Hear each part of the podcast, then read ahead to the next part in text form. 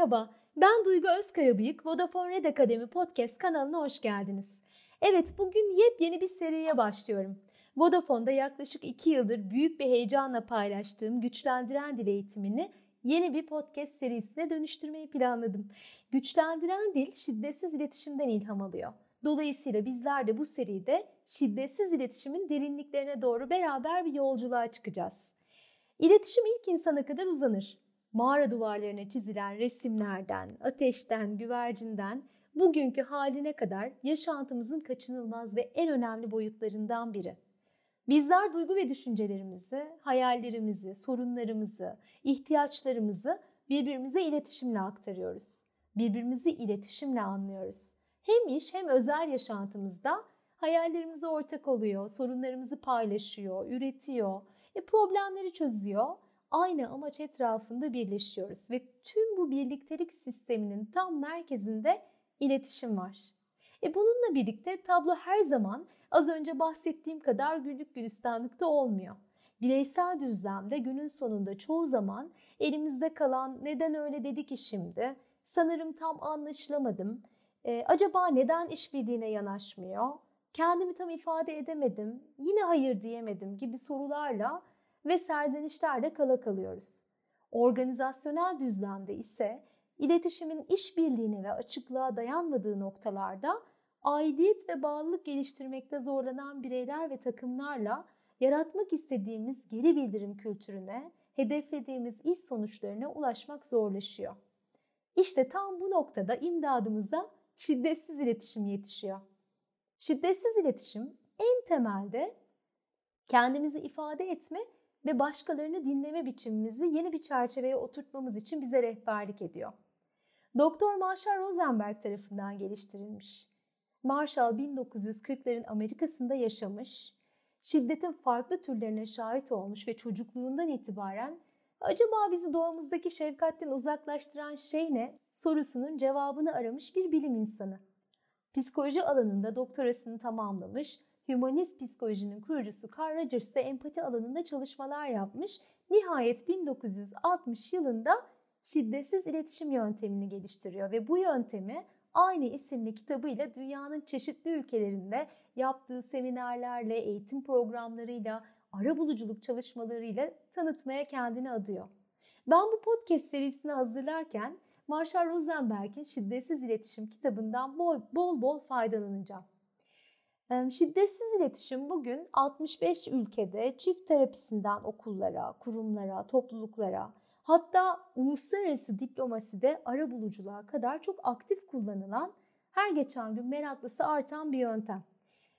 Aslında yöntem diyorum ama çok iyi ifade ediyor mu emin değilim. Çünkü derinleştikçe bunun bir yöntemden daha fazlası olduğunu fark ediyorsunuz. Yapmak değil olmakla ilgili. Söylemek değil bilinçli olmakla ilgili e, pek çok iletişim eğitiminde verilen hani şöyle dur, böyle söyle, öyle etkile gibi yapma tarifleri burada yok. Çünkü biliyoruz ki olmadan yapmaya çalışmak çok yorucu e, ve kalıcı bir beceri geliştirmeye de yaramıyor maalesef. E, peki bunlar yoksa şiddetsiz iletişimde neler var? Kendini keşfetme ve kendini dürüstçe ifade edebilme var. Otomatik tepki ve düşünce kalıplarımızı fark edebilmek, bunların yerine ne algıladığımızın, ne hissettiğimizin, ne istediğimizin farkında olarak bilinçli seçimler yapabilmek var.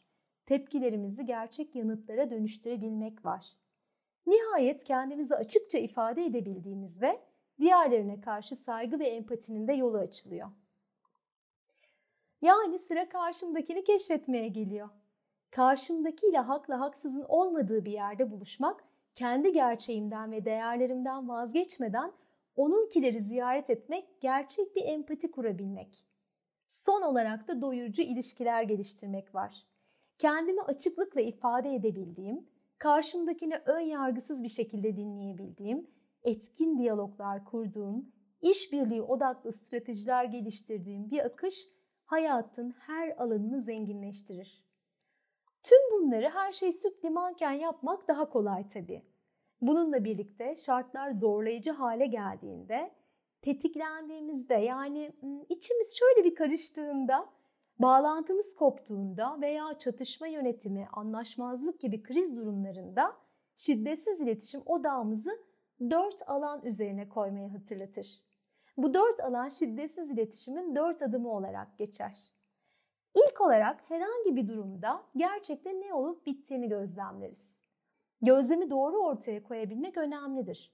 Çünkü çoğunlukla anlaşmazlıklarımızın ortaya çıkış nedeni aktardığımız gözlemimizin gözlem yerine yargı, yorum, değerlendirme veya eleştiri, eleştiri içermesidir.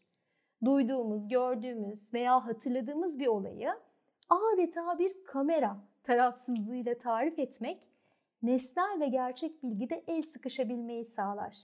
Bu da çoğu zaman hararetli bir anlaşmazlık durumunda bile karşımızdaki karşımızdakiyle el sıkışabileceğimiz asgari müşterektir. Mesela toplantıya sürekli geç kaldığın üzerinde anlaşamayız belki. Bununla birlikte geçtiğimiz iki hafta boyunca dört toplantının ortasında geldiğin ya da yarım saat geciktiğin üzerinden konuşmaya başlayabiliriz. Veya senin beni önemsemediğin cümlesi senin içinde karşılık bulmayabilir. Çünkü senin için olay bambaşka olabilir. Ama geçen haftaki 5 aramama dönmemiş olduğun gerçeği üzerinde anlaşırsak iletişimi inşa edebileceğimiz bir zemin yaratabiliriz. Evet ikinci adım olanın bitenin bizi nasıl etkilediği ne hissediyorum adımıdır. Yani duygu adımı. Memnun mu oldum, huzursuz mu, endişeli mi yoksa gerildim mi? Yine bu iki örnek üzerinden ilerleyelim. Ee, ne demiştik? Son iki haftadır toplantılarımıza yarısında geldiğinde ben epey gerildim veya rahatsız oldum. Konuda epey ilerlemiştik gibi. Diğer örnek geçen hafta aramalarıma dönmediğinde şaşırdım çok kafam karıştı gibi. Şimdi bu örnekleri ikinci adım yani duygu adımında bırakıyorum. Sanmayın ki bitti. Adımlarda ilerledikçe ben de devam edeceğim. Evet duygu bir navigasyon sistemi. Bizi karşılanan ya da karşılanmayan ihtiyaçlarımıza götürür. İhtiyaçlarımız karşılandığında böyle konforlu, içinde durması daha kolay, rahat duygular hissederiz. Örneğin benim bir ilişkide güven ihtiyacım karşılanıyorsa hevesli, rahat, e, rahat, keyifli, huzurlu hissedebilirim. Karşılanmadığı durumlarda konforsuz duygular ortaya çıkabilir. Hmm, kopuk, huzursuz, gergin hissedebilirim. Duyguyu yok saymak, bastırmak, görmezden gelmek yani duyguya direnmek aslında bize işaret ettiği ihtiyacı ortadan kaldırmaz. Sadece orada zaten olan ihtiyacımızla buluşmamızın önünde engel teşkil eder. Şiddetsiz iletişimde duygularımızın farkında olmak ve sorumluluğunu almak esastır. Çünkü bizi davet ettiği bir sonraki adım ihtiyaçlarımızdır. Yani dördüncü adım ihtiyaçlarımız. Şiddetsiz iletişim bize bir ihtiyaç perspektifi sunar. Tüm eylemlerimizin, sözlerimizin, seçimlerimizin altında bir veya birden fazla ihtiyaç yatar. Ne yaparsak yapalım bu ihtiyaçları karşılamak için yaparız. Hatta bazen bir şey yapmıyorsak bile altında mutlaka karşılamaya çalıştığımız bir ihtiyaç vardır. İhtiyaçlar böyle besin, barınma gibi temelden başlayarak karşılıklı anlayış, anlam, e, iyiliğine katkıda bulunmaya kadar uzanabilir.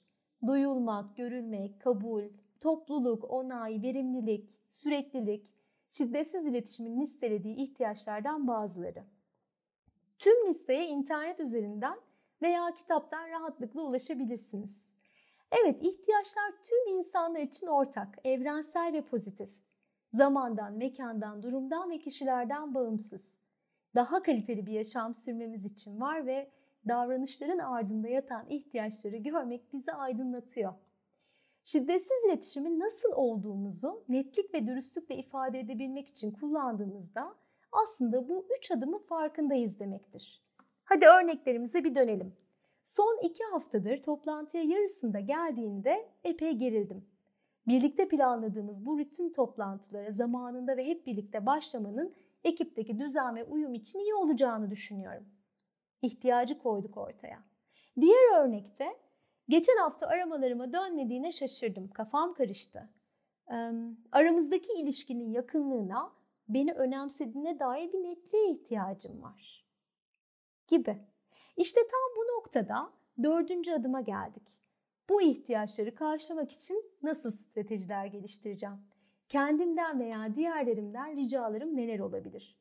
Sonuçta yaşamak, canlılığımızı sürdürmek için çevremizle etkileşim halinde olup hayatın getirdiklerine bir şekilde yanıt verebilmek, kendi isteklerimizi, amaçlarımızı belirleyip yolumuzda ilerlemek demek.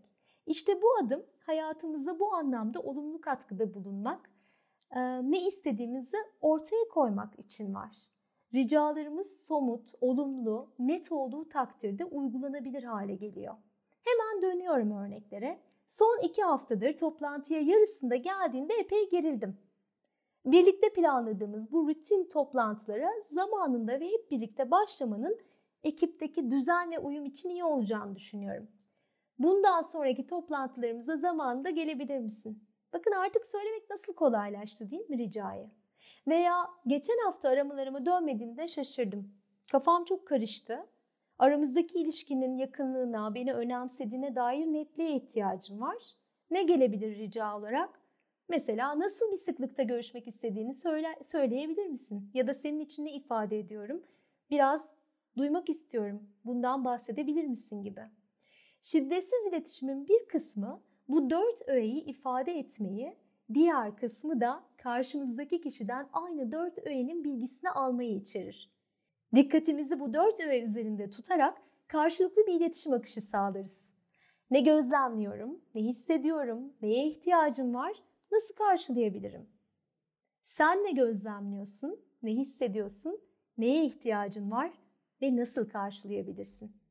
Her ortamda her adımı dile getirmek zorunda değiliz. Örneğin iş hayatında duygu ifadelerini çok sık kullanmıyoruz tabii. E, bununla birlikte bu duygudan, duygunun getireceği mesajdan mahrum kalacağımız anlamına gelmiyor. İçsel olarak bu adımları takip ederek uygulamaya başlayabiliriz. Gözlem verici dış dünya ile kurduğumuz yerken, adımken e, duygu ve ihtiyaç tamamen bizim içsel araştırmamızın bir parçası olabilir. Evet, dikkatimizi doğru olduğunu düşündüğümüz, böyle sıkı sıkıya tutunduğumuz stratejilerden aslında hepimizin dönüp dolaşıp karşılamaya çalıştığı ihtiyaçlara çevirmek çok kıymetli. Şiddetsiz iletişim bir ihtiyaç perspektifi sunuyor derken tam olarak bunu söylüyorum. Neyin nasıl olacağından böyle bir adım geriye atıp ihtiyaçlarda buluşmak ve belki tüm ihtiyaçları masaya koyup bu ihtiyaçların hepsini karşılayacak stratejiler geliştirmek mümkün. Tabi sadece dile getirdiğimiz sözcüklerle değil ancak deneyimleyerek geliştireceğimiz bilinçle mümkün. Diyorum ve ilk bölümü burada bitiriyorum. Gördüğünüz gibi daha konuşacak çok şey var, anlatacak çok şey var. Bir sonraki bölümde görüşmek üzere. Sevgiler.